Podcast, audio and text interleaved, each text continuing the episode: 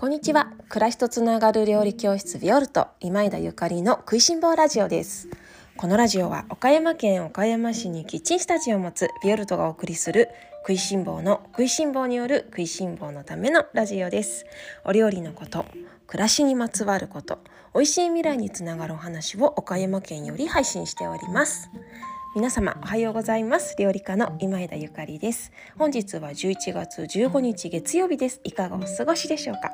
今日は最近買ってよかったものシリーズ4番目ですね。こちらご紹介させていただきたいと思います。えその前に少しご案内をさせてください。昨日のインスタグラムでも少し投稿させていただいたんですけれども毎年恒例の、えー、クリスマスリースレッスンを開催させていただきます。講師はもちろん私ではありません。もちろん私ではありません。この、えー、食いしん坊ラジオでも何回かお話をさせていただいております。ビオルトのキッチンスタジオのお隣のお隣で、えー、とっても素敵なお花のアトリエを、えー、主催されています。大沢秀美さんのクリスマスリースレッスンです、えー、詳しくは、えー、大沢さんのホームページにてご覧いただけましたらと思いますけれども開催場所が、えー、11月28日と11月29日日曜日と月曜日ですね。あの両日ビオルトのキッチンスタジオでの開催となっております、えー、私も毎年もう何年お願いしているだろうかもうねほんとひずみさんと出会ってからずっとずっと毎年彼女のクリスマスリースを玄関に飾らせていただいているんですけれども本当に素敵でねあのもうクリスマスね過ぎても飾れるようなとってもシンプルなうん、冬のリースっていうのかな。あの今私クリスマスリースって言ったけど実際はねクリスマスリースっていう感じではなくて冬のあのグリーンリースっていうのかなというイメージなのであの1月2月ぐらいまで楽しんでいただけるのではないかなと思います。こちらのリースレッスンはねワークショップですのでご自分の手を動かしてっていう感じですがよかったら美容との、まあ、和やかな穏やかなとっても温かいキッチンスタジオでね作っていただけたらと思います。え私前田ゆかりは当日あのスタジオにはおりませんが秀美さん全信頼を置いている秀美さんに全てをお任せしておりますので皆様ぜひぜひあのふるってご参加ください。何何かご質問がありましたらひでみさんのインスタグラムや、えー、っとメールアドレスの方にお問い合わせをしてみてください。多分メールアドレスの方がいいかな。というわけでこちらご案内でした。クリスマスもうすぐですね。いやもうすぐ？まだ1ヶ月以上経つけど。でもこういうちょっとずつのねあの冬に向けての準備っていうのは、まあ、ちょっと寒くなるのは寂しいという気持ちもありつつもなんかワクワクしますね。皆様ぜひ私はというとあのひでみさん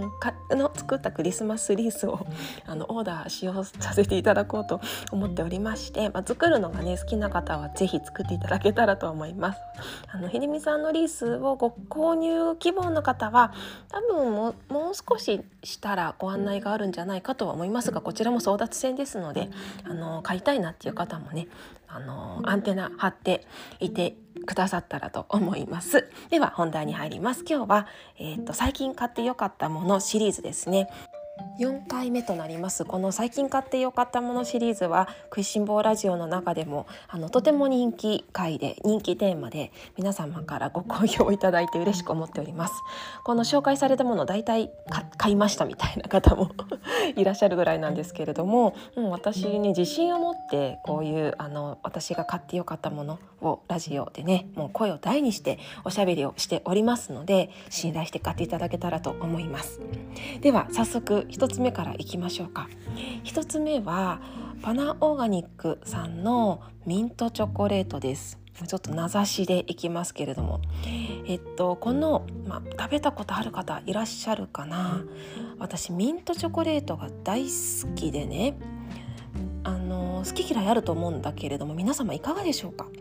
ミント味が好きなんですよとにかく。ミントのタブレットとかミントキャンディーとかあとミントのえバンナコッタなんていうレシピも今年の5月のオンラインレッスンでご紹介していると思うんですけれども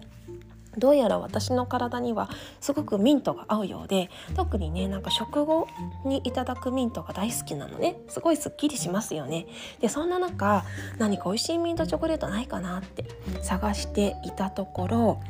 あったんですよ。これが。出会っちゃったんです。でそちらがあのオーストラリアのメルボルン発のえー、パナオーガニックのチョコレートなんですけれどもこちらはなんと日本でも輸入をあのされしてくださっている会社がありましてであの日本で買えるのね。で、うん、と皆様も、えーと、と Amazon とかあとは公式ホームページとか楽天ショップとかもあったので気になる方は是非あのチェックしていただけたらと思うんですけれどもビオルトのねオンラインチームにご参加の皆様は、ま、この前皆様向けにオーダーーを取らせていただいたんですけれどもまた定期的にオーダー取らせていただきたいと思いますのであの一緒に買いたいわっていう方はまたチェックしてほしいなと思っております。でこのパナオーガニックさんのチョコレートはね、まあ、オーガニックっていうだけにねもう本当にこだわりのオーガニックのせ、まあ、食材っていうか素材をね組み合わせたものなんですね。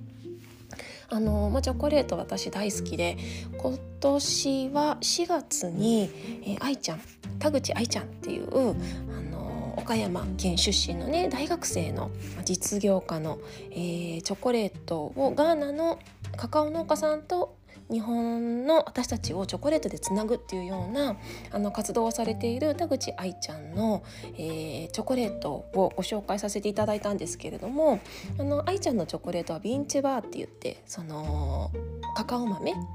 ともう本当にシンプルにお砂糖と混ぜたようなあの製品なんですね。チョコレートなんですね。であのこちらもとっても本当にあのカカオのもう味わいがすごく香りがね香り高くって私もまた2月にねバレンタインに向けて発売されるようなのでもう絶対絶対今年も買おうと思ってるんですけれども今日あのラジオでご紹介させていただくパナオーガニックのチョコレートはえーとね、カカオとお砂糖だけじゃないんですよ。なんと本当にいろいろな、えーとね、例えばココナッツオイルとかそれからお砂糖をね使わないでステビアステビアじゃないなアガアガペアガペを使ったりとかそういうあのお砂糖を使わないっていうようなねあのコンセプトでされているんですね。で食べてびっくりめちゃくちゃ体が軽いあのチョコレート食べ過ぎるとだいたい罪悪感に苛まれるんですけれども。でもねこのあのパナオーガニックさんのチョコレートは軽いです。体に入った時の感じが軽い。もちろんねチョコレートって本当に栄養の満点な食品なのでそういう栄養満点な食品っていうのは食べ過ぎたら満点すぎてあの肩栄養肩なんですよ。だからニキビとかできちゃうからね。まあどんなものであっても食べ過ぎは良くないとは思うんですけれども体に入った感覚がめちゃくちゃ軽いですね。で特にこのミントチョコレートは食後にね一粒いただくとねもうそこですごくなんだろうお腹もすっきりするし気持ちもメンタルもすっきりするので次のなんかお仕事とかあったらもう仕事にその後めっちゃ集中できるんですよね。例えばおすすめなのはカレーとかスパイス料理を食べた後とか特に先月のねタコス料理の後なんかとてもおすすめで教室でも皆様にご試食いただいたんですけれどもそれから焼肉とか ラーメンとかそういうなんかあの結構食べた後に体にちょっとののしかかりそうなもの。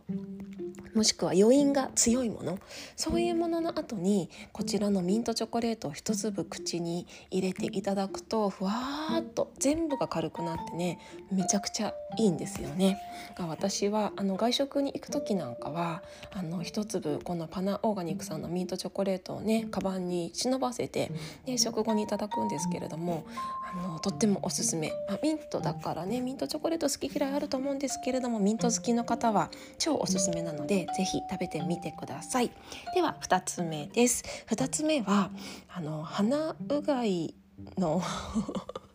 あのストローっていうか道具です。あのね最近鼻うがいを始めたんですよ。三日坊主にならなかったらラジオでもおしゃべりしようと思ってたんですけど だちょっと1回1週間ぐらい続いている。いやまだ1週間かよって感じですけど1週間ぐらい続いているので3日坊主にはならなそうだなと思っておしゃべりさせていただきますが鼻うがい皆様あのされていますか？もしくはされたことありますか？私ね2年ぐらい前に大好きなお友達にゆかりさんはお料理をあのしているんだからお料理がお仕事なんだから花うがいやってごらんって勧められたことがあったんですよねでもなんかその時はすごいなんか恐怖っていうか「えー、やだもう怖いよ」って言って「いややってみたいけど怖い」っていう気持ちの方が強くって聞いておきながらねちょっと放置してたんですね。いや2年放置するってどんだけ放置するのって感じですがで最近また別のね大好きな親友して信用しているお友達が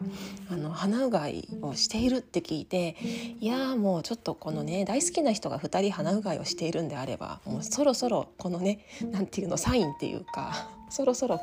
ゆかりさんやった方がいいんじゃないの？みたいなあの メッセージなのかなと思ってよしと思ってこの前急にお風呂で思いついて鼻うがいをしたんですよ。あの急にお風呂で思いついたのでそのまんまその水道水で鼻うがいをしたわけなんですけれどもそしたらね なんかほんと鼻がツンと痛くってプールに溺れたようなまさにプールに溺れたようななんかプールの水を飲んじゃったようなあの感覚がフラッシュバックしてきてでもやっぱり怖いじゃんやっぱり痛いじゃんみたいに思ったの。でその後すぐにお風呂から出てあのお友達に「あの2年越しだけどさ」って「鼻うがい実はしたんだけどプールに溺れたみたいだったよ」って言ったの。そしたらもうもう2年前の話だから忘れてるかもしれないけれども水道水でやっちゃダメって言ったよねって言われて でそうだっけってあのこうこうこうでねって言って特別にその水道水ではなくて浄水とか天然水とかにあのお塩を入れてでやるかあのそういう、まあ、とちゃんとしたね特別なものでやってちょうだい水道水はダメって言われてで YouTube の URL からなんか教えてもらったんですよね鼻うがいの。で やってみたら私は塩水でやったんですけれども次の日もリベンジ自分であの水道水じゃないね浄水で塩を入れて鼻うがいしてみたら全然痛くなくってうん。なんだよと思ってちゃんと話聞かないでねもうやってみ見たからねもう失敗しちゃったんだけれどもでもね失敗してよかったなって今すごく思っててあのね塩素の入った水道水の匂いを私もあの時すごい経験したんですよね。塩素って入ってるじゃないですか。日本の日本の水道には。水道水には入ってますよね。でまあ今今時ね多くの方が浄水して飲まれてるかと思うんですけれども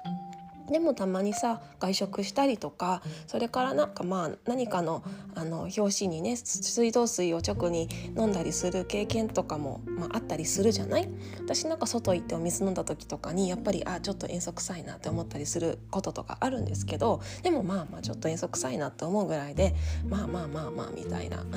そんなストイックにならずにねあのひ喉乾いてたら飲んだりするんですよね。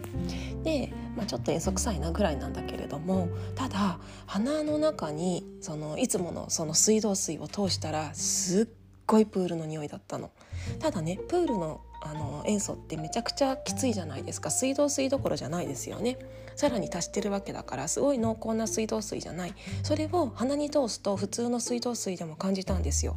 でやっぱりその口舌舌ですね。味覚で感じる塩素とまあ、多分味覚で感じてるんじゃなくて口に入れた時にあの一緒に鼻で感じる嗅覚で感じてる塩素なんだと思うんだけれども口に入れた時の感じる塩素の量とそれから鼻に直接入れた時の塩素の量ってこんなに感覚が違うんだと。でこんなに入ってるんだって思った。ちょっとねあのショックだった。正直。でまあなんかまあ浄水して飲もうねって思ったんだけれどもまあね安全のためしょうがないっちゃしょうがないんですけどね。であの鼻うがい最近しています。鼻うがいをするのにあのみな教室でね皆様にちょこっとお話をしたら特別ななんか簡単にできるストローみたいのがあるって聞いたので、まあ、それ買った方がいいよって言われたからそれをあのポチッとして最近使っております。気になる方ぜひ超すっきりします。痛くないですあのもちろん最初はあの違和感大です。